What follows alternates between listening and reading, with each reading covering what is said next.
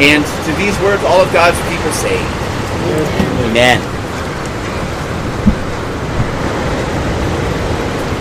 The last Sunday, uh, I said that all too often we speak about uh, God's blessings in an overly uh, personally subjective way.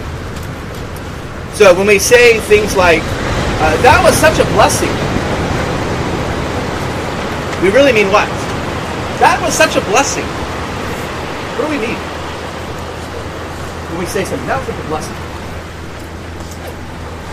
What we mean, what we mean is I feel really good about that. I feel really good about that.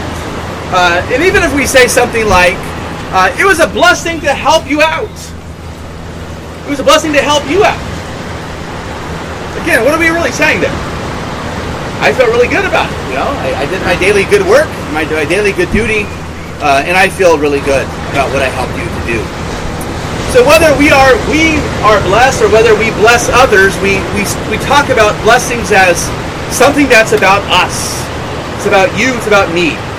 On the contrary, the language of blessing in Scripture is, as I said last Sunday, uh, God's objective gifts to us in Christ. God's blessings are His objective gifts to us in Christ. And we sing this in our Old Testament psalm, uh, number 103 Bless the Lord, O my soul, and all that is within me, bless His holy name. Why?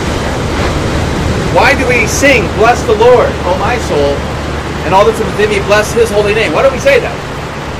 The psalmist goes on to say, doesn't he? Who forgives all your iniquities, who heals all your diseases, who crowns you with loving kindness and tender mercies, who renews your youth like the eagles. Who is the who there in Psalm 103? Who forgives? Who crowns you? And so forth. God, the Lord, right? Bless the Lord, oh my soul, right? Who? The Lord. Who does all these wonderful things. So we bless God because He has first blessed us in Christ. Our subjective praise of God is only because He's done something for us in Christ. In the New Testament, we saw this last Sunday as well. Ephesians 1. Uh, Blessed be the God and Father of our Lord Jesus Christ. Who? Who? The God and Father of the Lord Jesus Christ. He's blessed us with every spiritual blessing in the heavenlies in Christ. So we bless God because He has blessed us in His Son Jesus Christ. So our subjective blessing of God, right, our praise of God, our thanks to God is because God has objectively done something for us in Jesus Christ. Further, the, the act of blessing in the Bible, the ancient practice, uh, is where a patriarch, uh, a dad, right, the, the father of the family, speaks blessings to his sons, especially. And those blessings, we see that here in our, in our story, uh, those blessings weren't just sort of sentimental, feel good words at the end of dad's life. But these were an objective way of bestowing an inheritance upon a child. So in the Old Testament, blessings like Jacob's are legal, like a legal document. These are an oral will. It's an oral last will and testament. It has the force of law, right? So this is how they would do it back then. And our story describes that kind of a deathbed oral will here. The last of the patriarchs, Jacob, gathers his sons to bestow upon them an inheritance.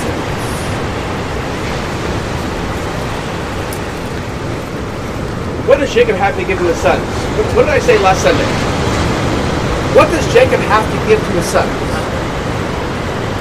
He has nothing to give. He has nothing to give. He has nothing to give. Chapter 48, verse 21. If you just turn back there, you'll see that. I just mentioned this last Sunday. Chapter 48, verse 21. At the end of uh, his blessing of Ephraim Manasseh, 48, verse 21. He says, uh, he says to Joseph, Behold, I'm about to die, but God, but God be with you. And so all he has to give is the Lord. Is the blessing of God. Is the grace and mercy of God. And so his words are not really even about the sons because he doesn't have anything to give them. His words are about the lines that come from those sons, the family lines, the tribes of Israel, right? The, the history of Israel. And so these words, these, these, these blessings on his deathbed to his sons, really doesn't have much to give except the Lord.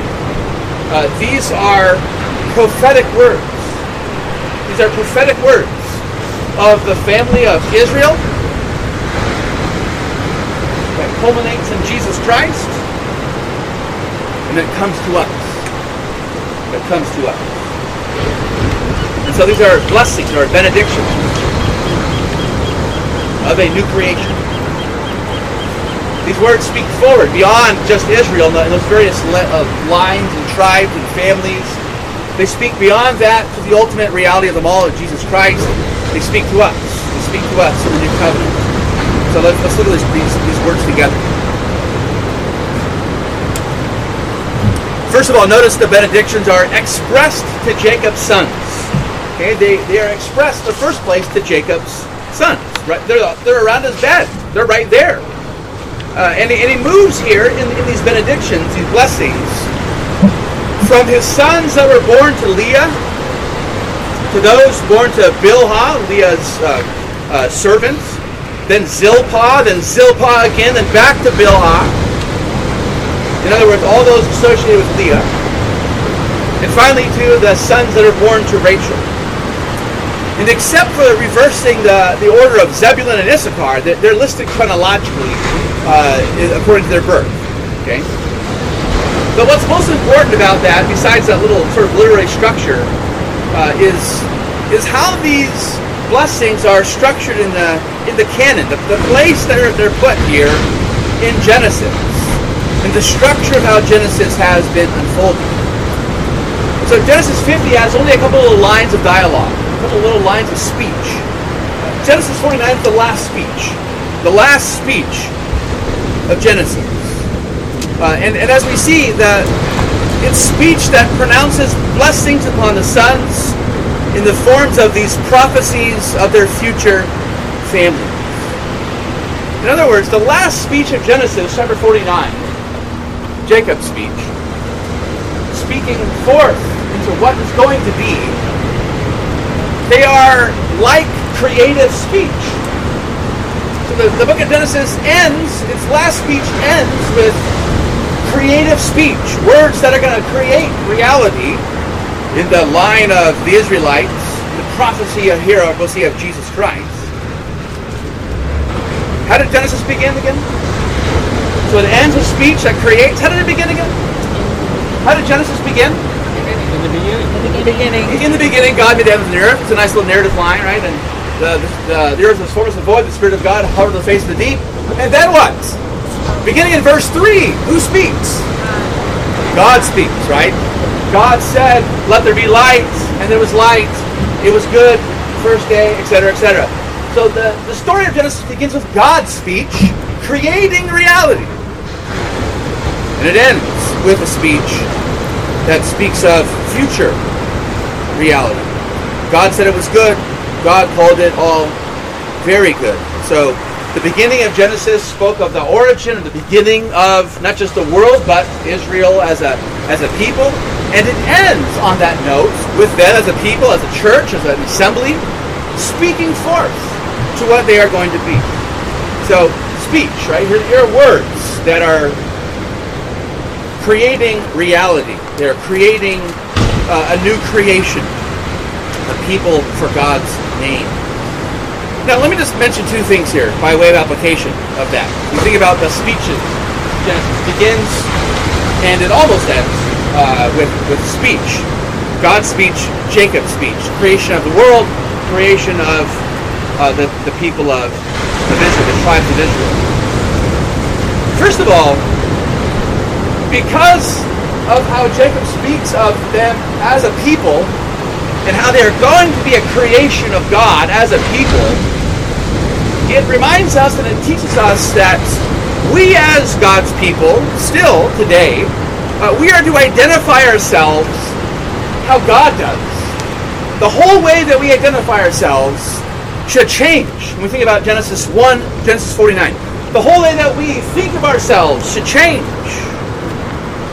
The world offers us self esteem, the devil offers us self awareness. In our own sinful flesh, because we're we are by nature narcissists, we love ourselves. We buy into all this stuff. What the world says, what we should think about ourselves, how the devil says we should think about ourselves. And because we, we like that stuff, it makes us feel good, it puffs us up, we buy into it all. But here God is saying that His Word is what creates reality. His Word is what gives to us our real identity. And so you and I have got to think of ourselves as God does. We've got to think of ourselves as God does. God says that you are His Son. You are His child. God says that you are justified. God says that He's the one who is sanctifying you. God says that He's going to glorify you. God says that He's the one who's preserving you. God says that you're forgiven of all your sins. Do we want to identify ourselves with, with what the world says that we should think about ourselves or what God says that we should think about ourselves? God's words create reality. Not the world, not the devil, not ourselves. God creates reality. He says to you, as a believing, repentant, believing sinner, that you are my child. And all my grace, all my inheritance is yours. Every spiritual blessing in the heavenly places in Christ. Okay? So stop. You don't have to go look for it. You don't have to go try to find something more. There's nothing more the world can give your identity to make you more fulfilled and more satisfied. You already have it in God. You've already got it all. So when we read these speeches, we should learn first of all that we should we should identify ourselves how God does, and secondly, this idea that Israel was a new creation. These words of Jacob are going to create them as a people that should open up our eyes and our hearts to the wonder of the grace of God. Who's speaking these words again on his deathbed? Who's speaking these words in Genesis 49? Jacob. Jacob. Jacob. Good, uh, pretty good guy, right? So far, so far, pretty good guy in the story. Trust the Lord 100% all the time, right? Always on fire. You know, uh, God says something, he falls after God. Never afraid of his brother, right? Never afraid. Never runs away. Never just talks about God as the God of my father, right?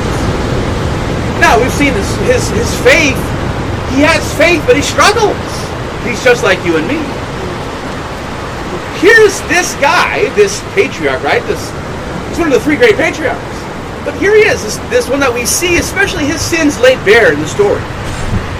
He, he is the one whom God is using to create this new people. And who are the ones to whom he's speaking? Who is he talking to here? Monks in the desert, 100%, all the time the Lord, right? Justified, uh, uh, uh, perfect, never sin, right? Who are these sons again? What they do to their brother Joseph again? Lied about him, put him into, put him into slavery, uh, wanted to kill him. Yeah, let's not kill him, let's make some money off him instead, right? Make him a slave. Don't forget that sinner speaking of his sinful sons that God in his grace has chosen.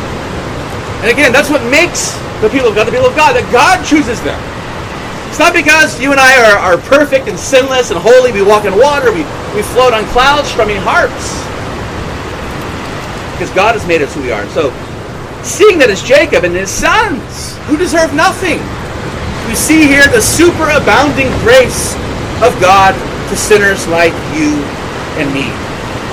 They're no different than you and me. Uh, they're not super saints. They're not uh, perfect, holy men walking on earth. These are sinners just like you and me. So the speech of Jacob uh, that, that he expresses these blessings, it reminds us to identify ourselves as God does by his own words, by his own descriptions of us, and it shows us that we are chosen by God in his grace. The wonder of his grace to choose any of us in his amazing love. So, that's the first thing we see here. We see these benedictions are expressed uh, by Jacob. He's speaking them. Secondly, I mentioned these are prophetic speeches. They're meant to point forward to something. And so the second thing to see here is that uh, these benedictions are ended in Christ. They're ended in Christ. And so his blessing here is first of all the sons of Leah. And those blessings of Leah, his beloved wife, culminate in Judah, verses 8 through 12. Culminate in Judah. But he begins with the order in which they're born. Reuben, his firstborn, he invokes this unstable image of water out here. He says it then. Unstable as water. Why? Because after Rachel died, Reuben lay with Jacob's other wife, Bilhah, defiling his father's bed. And so he says, as the firstborn son, the one who is preeminent as firstborn isn't going to have preeminence among his brothers. Again, speaking of sinners. He moves on to Simeon and Levi. Notice he lumps them together. Uh, that's especially relevant later on for Levi because Levi becomes the, the family line of, of which people group in Israel? The priests. The priests. The priests, right? And what plot of land are the priests going to get as their inheritance in the promised land? None, right? What is their inheritance? It's the Lord, right? It's the Lord. It's the Lord.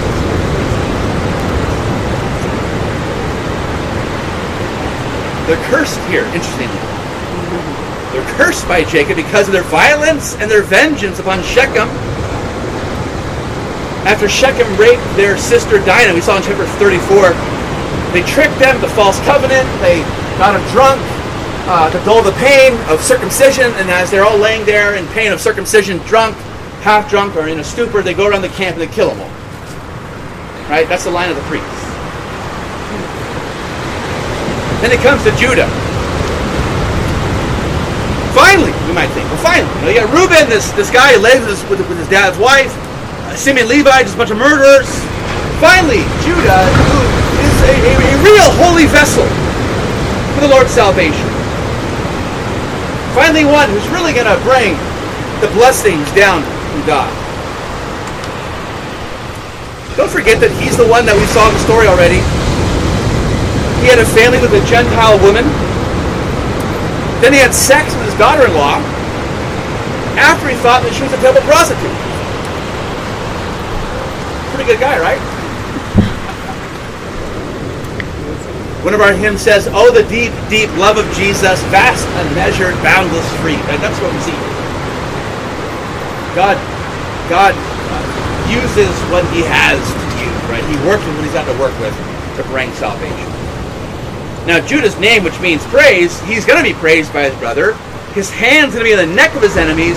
His brothers are going to fall down before him. Uh, and there's this royal imagery of a lion, uh, a lioness to describe Judah.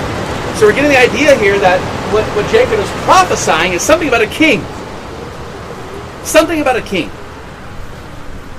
Now, what has God said so far in the story of Genesis about a king or kings to come? Has God spoken about kings in Genesis? Called Abraham or Abram, right? Uh, and he promised him the land. And he said that uh, his his sons, his seed, right, his family is going to be as the as the sand of the sea, the stars of the heavens. We know all those promises. But do you remember back in chapter 17 when he told him uh, he gave him the, the covenant of circumcision? Chapter 17, that verse number six. What else is going to come from the line of Abraham? He says kings. Kings are going to come from the line of Abraham. So especially important for us here in chapter 49 is verse 10 where Jacob prophesies uh, that the scepter, you guys know what a scepter right? That, that stick-looking thing, right? Of uh, uh, kings, queens have this. It's an image of ruling, right? It's a symbol of rule. That the scepter is not going to depart from Judah, the line of Judah, the family line of Judah, nor the ruler's staff to between his feet. So the image of a staff between feet. Uh, in the ancient world, there are there are all kinds of uh, pictures and carvings, artwork, um, where uh, a king is on a throne and at his feet is laying a, a staff, right? His, his kingly staff.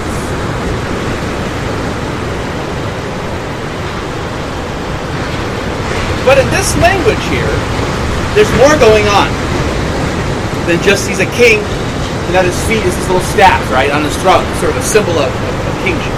More than that going on.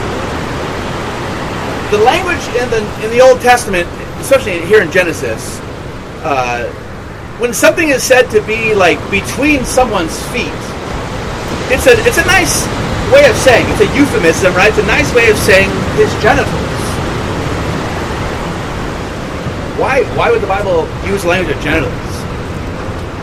Why would it say here that this line of kingship uh, is not going to depart from Judah? Uh, it's not going to leave from between his feet. Why is it saying that? What's the what's the first first first promise after the fall that God gave to Eve, or God actually spoke to the to the serpent? What's the first promise of what ultimately is going to happen? The seed. There's a seed, right? There's this son, right? Or there's this line. Uh, the seed of the woman, Genesis 3.15. That she's going to give birth to a, a seed. The seed of the woman. He's going to crush the head of the seed of the serpent. And so that language of this, the seed, right? That reproductive language. It's once again brought back. So Genesis starts that way, kind of starts that way, and it almost ends on that very same note of the seed, of a line to come. And now we're learning that the seed of the woman is not just going to be the uh, the son of Abram, and going to bless the whole world, but now we're learning that the seed of Abram and uh, Abraham, Isaac, Jacob, the seed of the woman is going to be a king. There's something more now added to the story, the promise of what's awaiting. And so through Judah's loins would come the kingship. And the kingship amongst Israel is not going to depart until, which is not meant to say at that point it ends, but to say that the kingship is culminated in the one to whom it belongs. I think the old King James says the Shiloh, right? It doesn't say Shiloh until Shiloh comes. I don't have, I don't have, I don't have my old King James. Do you have a King James or That's a good one. yeah, or the or it's a classic, right? It's a classic. So, uh, yeah, the old King James says until Shiloh comes. This is like the most debated phrase in Genesis. What or who is this Shiloh uh, promise? But at a bare minimum, it's a promise about a king who's going to come. And to him shall obedience of all the peoples be. Now, on the one hand, this obviously is a, is a promise of King David. Right? He's the he's the great king by which all other Israelite kings are judged. And he's the king that all the kings to come are. And the Messiah himself is always described as the king of David. Son of David, throne of David. So the, the language of Shiloh, the language of the one the one to whom it belongs, is a prophecy of a royal king, an anointed one, to whom all the nations, all the peoples, notice not just the tribes of Israel, all the peoples, the whole world, is obedient to. And obviously that speaks of David because he's that great king of Israel. And obviously it speaks then of his son Solomon, who becomes the successor after David. But it's going beyond that. It's looking beyond that. David was promised in 2 Samuel chapter 7 uh, that he would have a son on his throne for how long? You know that, you know that prophecy? How long is the king going to sit on David's throne? Forever. Forever. Forever. Does Solomon live forever? Did Solomon die? And he had sons and they died? And they had sons and they died and so forth? So who's the promise about? Who's this promise about? There, there's this son upon a throne, right, forever. Don't the gospel stories, when they talk about the coming Messiah, the, the Christ be born, the Virgin Mary, don't, they just, don't the angels describe that in terms of being uh, this, this Davidic king is being born? Upon a throne, to him belongs the kingship of David forever? Yeah. And even Solomon saying about this, coming king, greater than himself in Psalm 72, may they fear you while the sun endures, and as long as the moon, throughout all generations. May he, notice Solomon, Solomon's not speaking of himself, may he have dominion from sea to sea, from the river to the ends of the earth. May desert tribes bow before him, and his enemies lick the dust. So here in this Genesis 49, this prophecy of Judah is that seed of the woman to crush the head of the serpent, at the same time bruising his heel. The one is going to be on the throne forever, to whom all the nations will bow and be subservient to. And this king, with all this royal conquering kind of language, the seed of the woman's going to crush the serpent's head. But by crushing the serpent's head, he's going to bruise his heel. He's going to bruise his heel. Conquers, but he's got to be conquered to conquer. He must suffer first to enter into glory.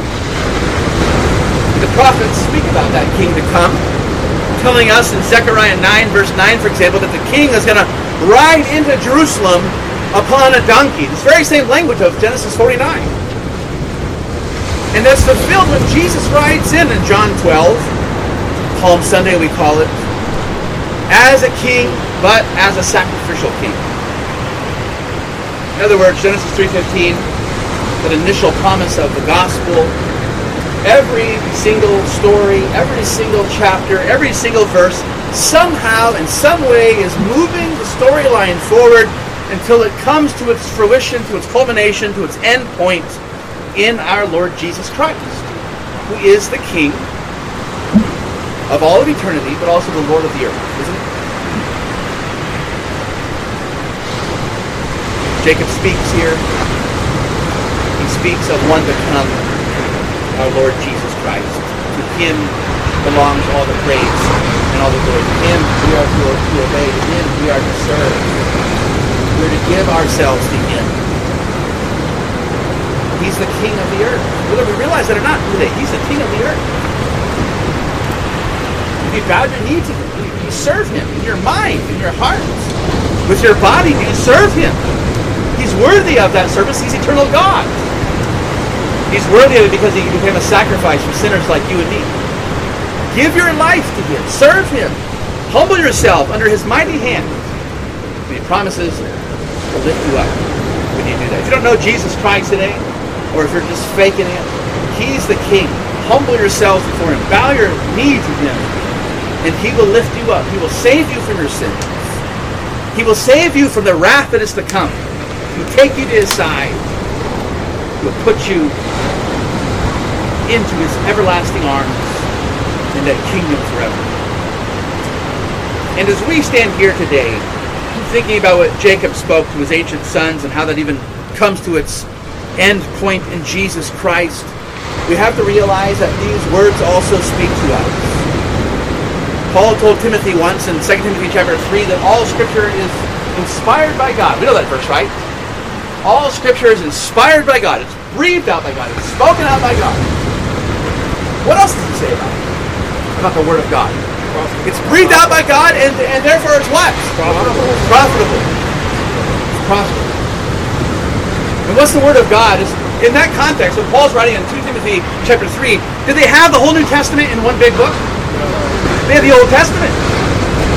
All the Old Testament is breathed out by God. We all give an amen to that, but also it's profitable. How is Genesis 49 profitable for us? Beyond the reality that it's Jesus Christ who, uh, to whom it's speaking, uh, of whom it's speaking.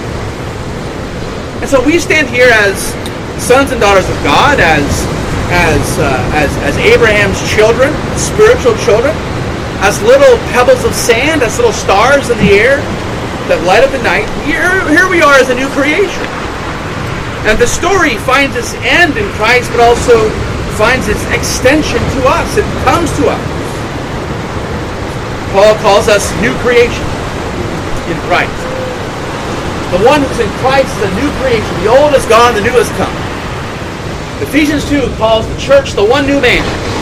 Jews and Gentiles, no longer a wall division. All those who trust the Messiah are one new man. We are a new creation. We are a new creation in Christ. He's made us His. He's given us repentance and faith to humble ourselves, to bow our knees before Him, to, to love Him, to serve Him by His Holy Spirit. And He extends all these blessings to you and to me. Every single spiritual blessing is ours in Christ. Now what? Now what? So we've all come here like dry sponges, right? We hear that Jesus Christ is the Savior. All of His blessings are ours. And so our sponge gets real, real wet. It gets saturated. Now what? Do we just go home and we let that sponge sit and get all moldy all week? That's what happens when you, when you get a sponge all saturated. You just leave it sitting out, right? If you don't use it, you don't wring it out and then use it again, it's going to get moldy and it's going to be useless. We, those who inherit the blessings of Jesus Christ, need to extend the blessings of Christ that is extended to us to others. To others. Again, the song, or, uh, uh, uh, Jacob speaks here in Genesis 49, speaking to the line of Judah, speaking of Jesus, to him shall be the obedience of all the people. How is a person going to, to be obedient to the Lord Jesus Christ as King unless they've heard about him? Unless they know who he is? Unless they know that he's actually calling them to faith. You and I got to extend this newness to all who will come to us, all that we will go to. I spoke yesterday to a, to a person uh, during Sadie's soccer game, the entire game. We watched the game with one eye, and the other eye, we looked at each other, and we talked about religion, theology. And he talked about uh, uh, ancient Hawaiian uh, mythology uh, and all the gods of the Hawaiian pantheon and all the religious services over. And I spoke about Jesus Christ. It was fun. it was interesting. It was fun, but I told Sadie last night, you know, I'm working, I'm working on him. She said, what do you mean you're working on him? I wanted to come to church. I wanted to come to hear about Jesus Christ, the King, the King of uh, of the universe, of the world. And so we've got to extend the, the newness of the gospel that we have, we've got to extend it to others. And in practical ways, of course, that, that means that we that we that, that we shouldn't judge according to how a person looks, dress, talk, whatever. Right? The gospel is not just for a certain kind of person, a certain class of person, a certain color of person. The gospel is for sinners. The gospel is for sinners. And I think this congregation is a is a congregation of sinners, turned saints, enemies of the gospel, enemies of God who've been turned into his friends, orphans turned into sons, daughters of God, people who were old creation, but yet now we are new creation. If that's true of you, then you and I are called by God to extend this blessing of a new covenant, new creation to all. Is it any wonder then that when John sees that new heavens and new earth in, in Revelation 21, the first thing he describes is the people of that new creation. What does he see coming down out of heaven from God? He sees the, the holy city, the new Jerusalem, but how does he describe it? Like a people.